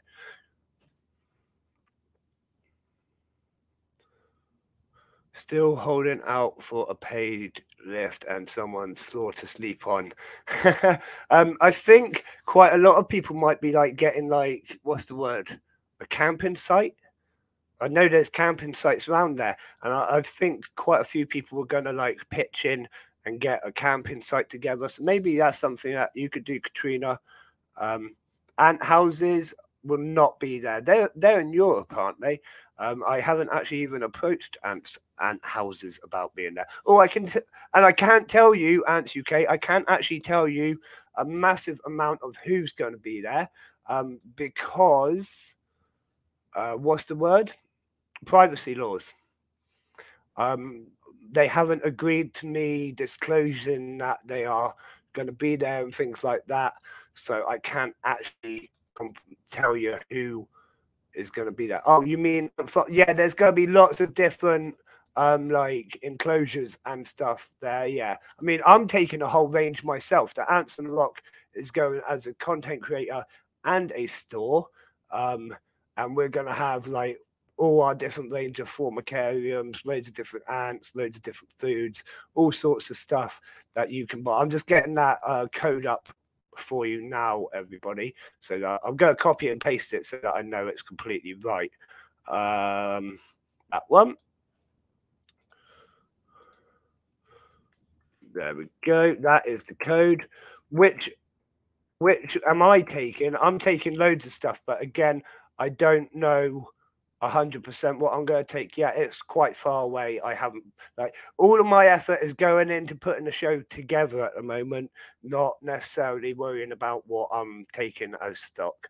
I've got loads of stock and I'm going to have loads more by the time of the show. I mean, it's months away and I've got new things coming every couple of weeks at a minute. So there's, you know, there's going to be uh, loads of stuff. I've put that discount code in. It is Summer Loving 113 if you use that, it takes five pounds off of the ticket, which brings your price down to a tenner. Yeah, the Ant Warrior, it really sucks that you're not even allowed to go, buddy. Um, but next year is going to be just as awesome, and I'm hoping we'll have even more events next year. Um, so don't be too, too disheartened. In fact, I have spoken to some people who can't come this year and they said next year they will definitely come. So like there's going to be a lot more ant stores next year. Um, just the show's going to be bigger next year. I think we're looking at around 30 vendors rather than the 10 to 15 mark. So we're going to be doubling the size of the show next year. That'd be pretty cool. Take you a whole day to walk around, let alone see all the guest speakers and everything. No, yeah, it's going to be good. I'm I'm super excited. I say we've got some brilliant guest speakers, uh, some brilliant people in the meet and greet area and stuff like that. Uh, great events. you know what I'm like. We're coming up with little fun things going on. So there's fun things going on all around the room as well. Some raffles, um, food. The most important thing for me: lots and lots of food. Uh, we've got staff as well, so there's going to be people there if you need any help with anything. Um, just made a Word document of the code. Yeah, cool. Where all the full details will be released probably at the start of August, maybe mid July. Basically, not until after AntCon, I'm not releasing full details. And then um, the prices don't go up. Oh, you mean the discount code? Like the discount code will be until the end of May. Um, and then let's say the full details will come out in like I don't know June, July, eight, uh, August sort of time. But I don't want, like I said before, I'm not going to release much more information until after AntCon has been and gone, anyways, because I don't want to like, you know what I mean. That's just the way it is. It's just the way it is.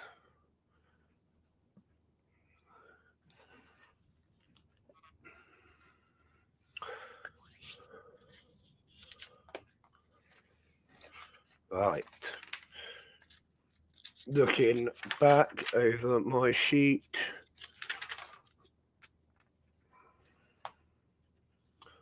So I can't buy a cheap ticket without knowing what's confirmed. Okay.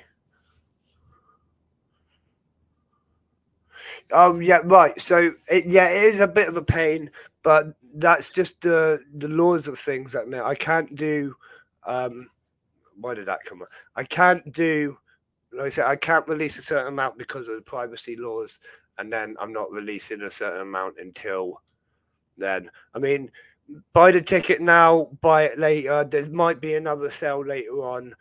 To be honest, it's pretty much the best I can do, and I can't accommodate for every everyone. You know what I mean? But I expect there'll be another sale you know August time um, to mop up the last tickets and things like that.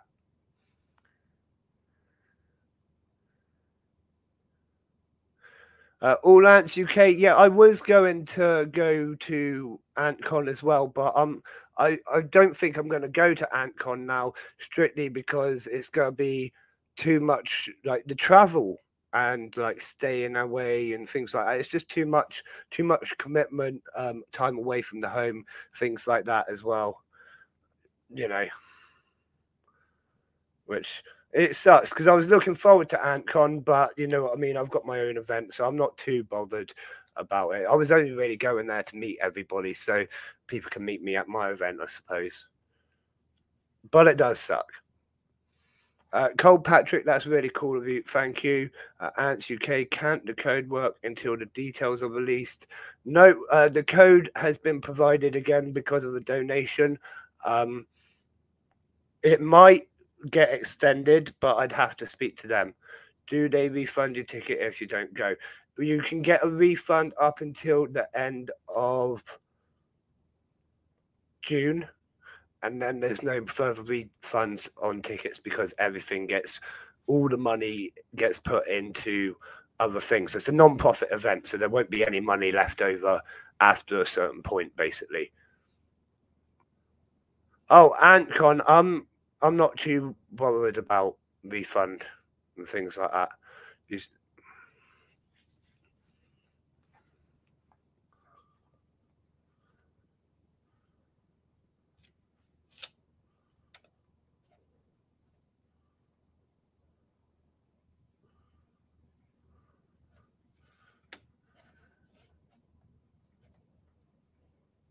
So I'm just following the chat back, going back through the things.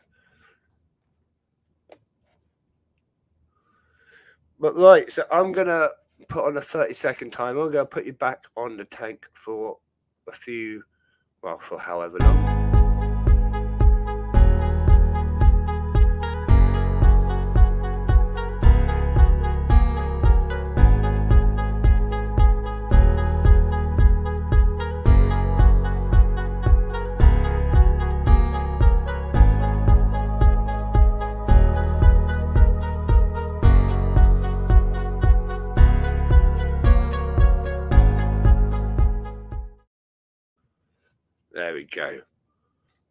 Yeah, I keep seeing the crab run across. I, I just want to like keep an eye on it in case we see a crab.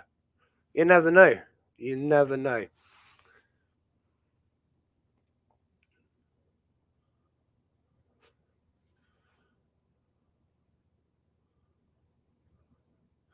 Uh, All Ants UK, that's a really good question. Um, so let's let's have a little think. They're basically just trapjaws, aren't they? Um, I, I'm not too. I mean, I've got my. I can never pronounce their name. You know what my pronunciation's like. I've got my trapjaws. Um, they're just slightly different trapjaws. I'm not too bothered, but I mean, I'd keep anything. You know me, I'll keep pretty much anything. But whether I'm actually interested in them or passionate about that species, no, I'm not particularly not excited about them. Um, there's only a few at the moment that I'm desperate like that I'd really like to go out and get. Um, mainly because I'm just trying to keep it, you know, a little bit close at the moment.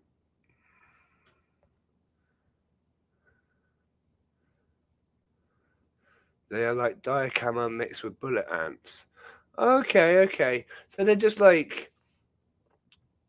I- know I've definitely seen pictures of them, but like I say, they're not one that's really jumped out to me to go and get. Trap jaws mixed with bullet ants. Yeah, I mean they are big. I know that they are big and they are cool looking, but um, yeah, like I say, they're just not one that's particularly jumped out to me that I want to have in my collection. What I am kind of wanting to do at the minute, I mean, I say that I'm in a few different projects at the minute. Um, one now bull ants, they're cool, but again, I'm not really bothered about bull ants. Uh, but yeah, I'm in a few different projects at the minute. I got a couple of big bioactive builds on the go again, so you have to wait and see what I'm going to put in there. Um, and I, I've kind of I've got a few things that I'm working towards, but they're like they're sort of things that you need to do like really, really. Basically, I want army ants, and it is possible to keep army ants, the proper ones. What are they called? Um, da. I can never remember. They start with a D. Um, oh no, e- Eciton burchellii or something like that. That's the ones I want, right? And they are the proper bullet, uh, proper army ants. Um, but they're really hard to keep because they need basically like a certain amount of fresh space to maraud into every day. Um, it's not possible to keep that exactly that ants uk exactly that it is not possible to keep um it's just not so i'd love to like work towards a situation where i could if you know what i mean? Um it has been done before. I've seen some people have kind of success with it but i don't really agree with the way that they've gone about it. What i would really really like is um also impossible to import someone so see i can get them. I know i can get them. Um that's not the issue. It's i won't get them unless i know i can house them correctly and safely which at this point like you say it's impossible and i'm not even going to try um because they're roman exactly that see you're you're literally put yeah um yeah they would be quite expensive not an issue though like i have things sorted for that I have a budget for things like this. You know what I mean? Have you seen the two documentaries on the bivouac, Tom? I don't know if I have, to be honest. You'll have to send me the links, and I will. I'll have to have a look. What I need to do is get back on doing my review videos and do some review videos on it. But yeah, my my plan is like you know I've always said that I'm gonna be moving to. What if I could get like the whole underfloor of a garage, like, like uh, I don't know how how big's the garage gonna be? It's gonna be a big garage. What if I could tear up the entire floor, lay a bioactive environment, and then like lay a glass floor on top of it? how you know they are marauding, so potentially that would give them enough space. I'd have to put in a certain amount of food every day. Um, it's interesting. There's a few, you know what I mean. I've got some theories, got some theories and some ideas, but it needs a lot of exploring.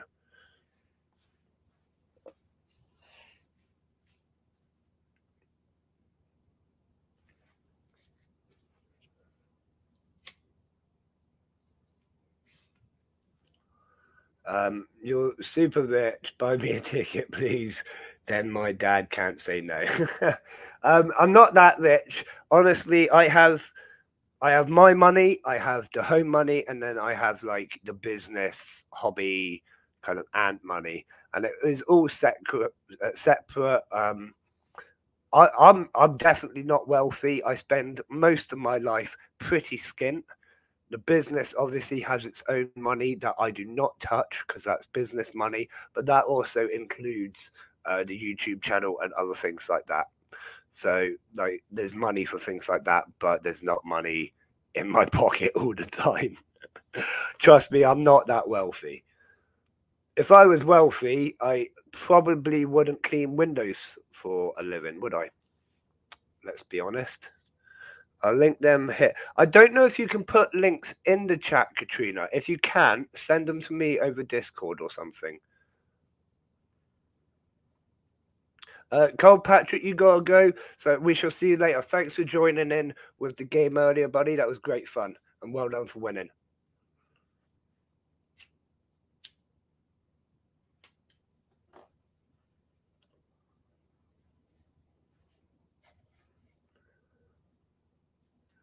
Quick question. Do you make any money from the youtube channel alone?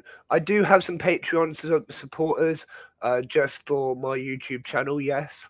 Um, that's a quick easy question. Um, so i've got we currently have one sponsor for the picnic table uh, show.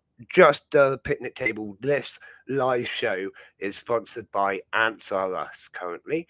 And then i have a a few Patreon supporters for the whole channel, that being Kevin Rogerson, uh, Jason Walker, and Anthony Matters. All of which are regulars on the in the community chat watching these shows, you know. I think quite a few of them came in during the interview actually, so that was nice of them. Not sure if they're still here.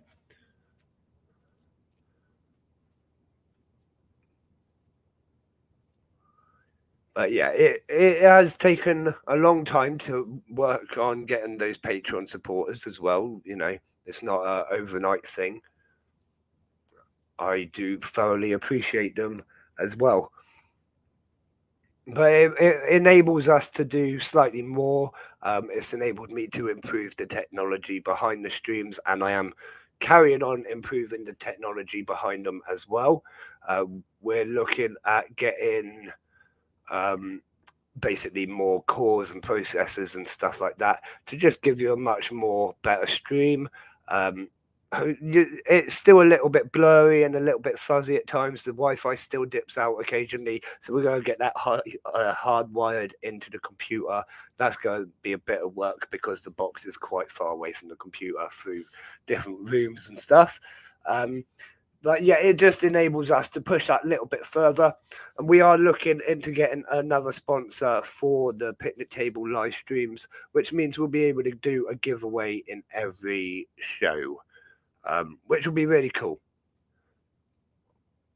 Uh, All Ants UK, yeah, you are in most of the streams. In fact, most of the people in the chat are here every week, uh, every twice a week. So absolutely amazing. Thank you. Uh, how did I get into ant keeping? I've always wanted to keep ants um, ever since I was yay high to a grasshopper or whatever the term is. I always wanted ants. My mum always said no. So the minute I got my own place when I was 18 and my wife moved in as my girlfriend, I was like, you, you know what, little mess, we're going to town and we're going to get an ant farm. And we got the like a really cheap crap ant farm from Argos.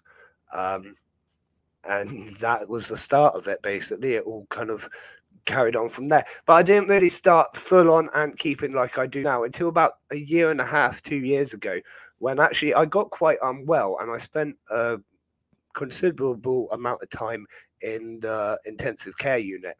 And I thought, well, it's probably about time for me to start slowing down. Um, so let's look at my other hobbies because obviously I'm a professional athlete as well. A lot of my work day to day at that point was just training until I couldn't lift anything anymore, like really destroying my body.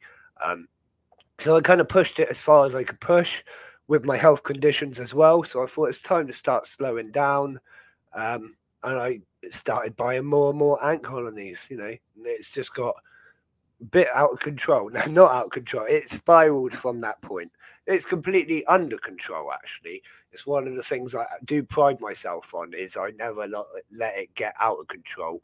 Although I do have a lot, I pre-planned everything. I've got enough space for everything, and I'm not worried in that respect. Uh, links in Messenger. Thank you very much for that, Katrina. I'll have a look in a minute.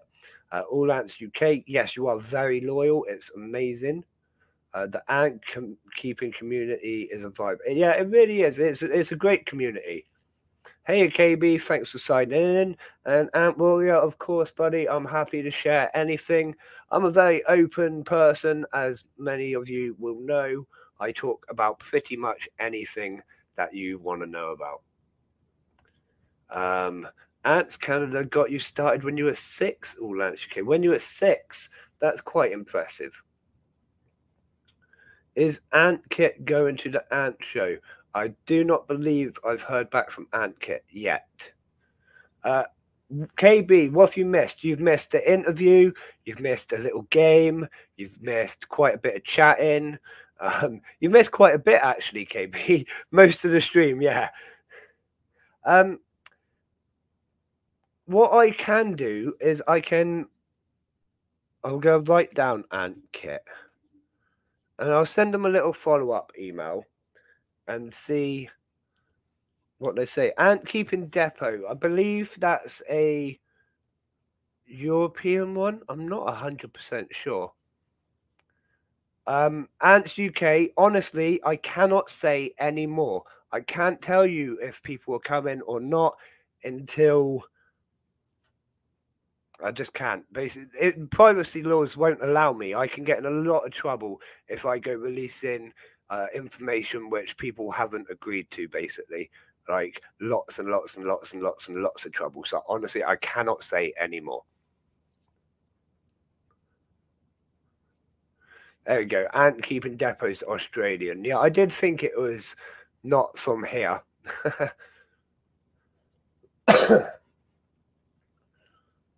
But um, Wakushi isn't going to be there. I can guarantee Wakushi and Ant Antics aren't going to be there because obviously they've got their own um, convention.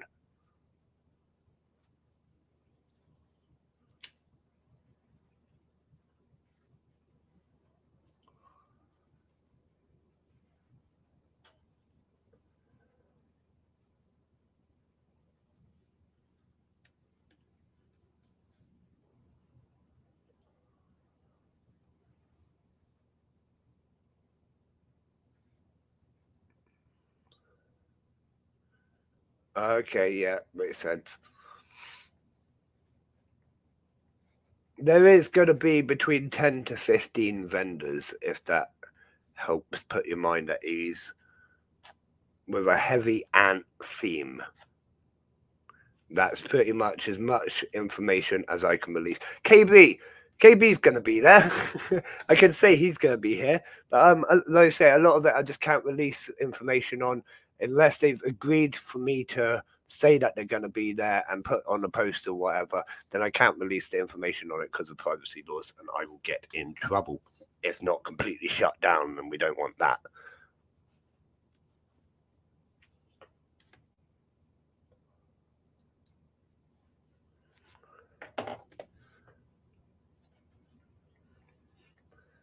Uh, we're probably going to give it another few minutes. Yeah, Mantis uh, NI is going to be there. Mantis NI is going to be there. He's absolutely awesome. He came on the show a few uh, weeks back. Was it a few weeks back or less? I don't know. Time flies so fast with me. I can't keep track of it all. Um, yeah, but he's going to be there, and uh, he's going to have some great stock with him as well. He's got some awesome mantises, some brand new enclosures that he's going to bring along. So that's super exciting. I have been told by uh, one of the vendors that he's bringing some exclusive products that will only be available on that one particular day, and then he's taken them off the market and so on and so forth. So that's pretty exciting as well.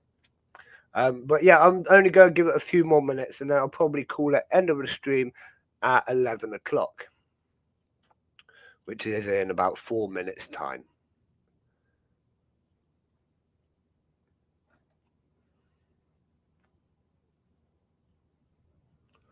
Uh, we've also got, and I know they don't mind me saying because they've started advertising it everywhere as well. Uh, Ant Keepers magazine is going to be there for everyone to meet. Um, yeah, that's going to be super exciting. Obviously, they're a huge part of the ant keeping community, uh, keeping us all up to date on news and stuff. So I've already had an interview with um, the Ant Keeper magazine, and they are super excited to come along. And I I know they don't mind me saying that they're going to be there because they've just started advertising it as well. Any tips for a new colony or ant species I should keep? Right now, you have Tetramorium crispatum queen, Tet- uh, Camponotus herculeanus colony, Camponotus creatalis queen, and a Myrmica colony. So that's they're all really cool ants, actually. Um, I will answer that in a second, all ants UK. Um, Ant Warrior, it, it's a hard one. You've got to think, what are you interested in? It's all right asking for suggestions, but what are you interested in? What kind of floats your boat? Um, do you like big ants? Do you like little ants? You've got quite a good mix there, haven't you? Um, I quite one that I've really got into lately are the Formica species. I don't know why. I always wanted Formica. I always wanted Formica rufa.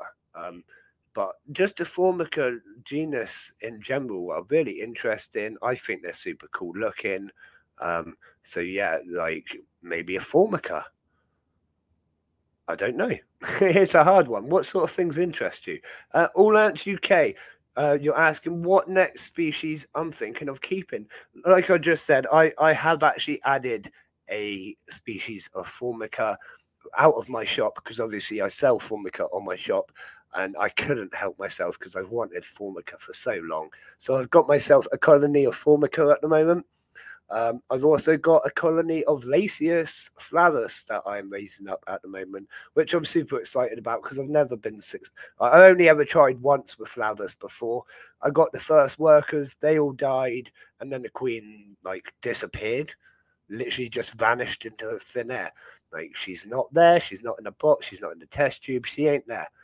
Um, so yeah, that was that was the end of that. Um, apart from that, like I say, it's really just the army ants that I'd like. You like fast growing species, but some that are not too expensive. I like species that are polymorphic and not too hard to keep. Right. Ahem. Pheidole, maybe. Yeah. All Ants UK, we had the same idea at the same time. A Pheidole species would kind of suit that because obviously they're polymorphic, they've got their majors and their minors. Um, they grow fairly fast, they're not too expensive. The only thing is, they're quite hard to see because they are quite small. But really great colony, absolutely prolific when they get going. Um, yeah, Pheidole would be where I would be looking at that.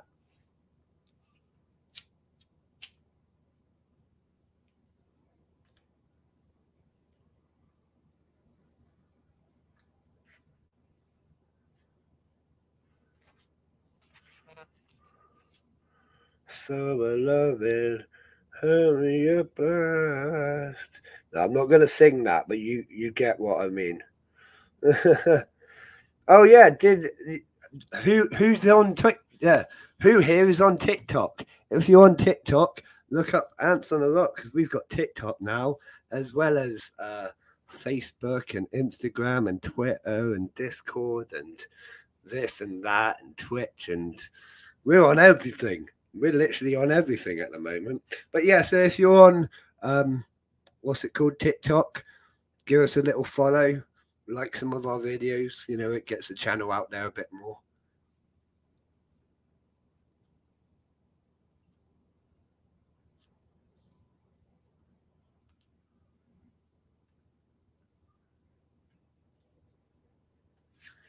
Uh, right, so it is 11 o'clock. I'm going to call it a night. Oh, hang on. We've got a question here from Stacy. Your Lasius Niger are worrying you. Seen her on her side twice and frozen, sleeping a couple of times. Had her uncovered to move and had have now recovered as it worried me. Should I worry? So she looks like she's like led on her side, possibly sleeping. Um, I wouldn't, I wouldn't panic, panic, but it's not necessarily great behavior. I like, it's a hard one. Again, if if you're trying to move the colony into like a new test tube and stuff, yes, you can expose them to the light and force them to move and stuff. But I just find it so much more easier to put the, the the old tube and a new tube next to each other. Um, wow, that was interesting. I just saw three. Out. Okay, um, put the old tube and a new tube next to each other in a small, like Chinese takeaway container or something, and just let them move on their own. I, I try not to stress them out. I try not to force anything. Um, but and then I suppose you would eventually see if the queen's healthy enough to walk between. I wouldn't worry too much. Lasius are fairly hardy. You know what I mean? If she's gonna die, she's gonna die, and there's not a lot you can do about it because obviously you're keeping her in the right way. I know that. Um, it's just gonna be one of those things, I think.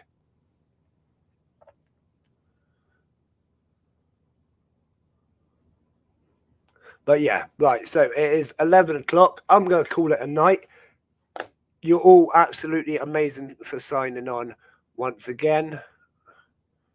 Um, thank you for Intrepid Exotics for coming on and giving us an awesome interview. Thank you to everyone for joining in with the show. Thank you for my participants in the game, uh, the Ant Warrior and Cole Patrick. You were both absolutely awesome, running about like little mad things.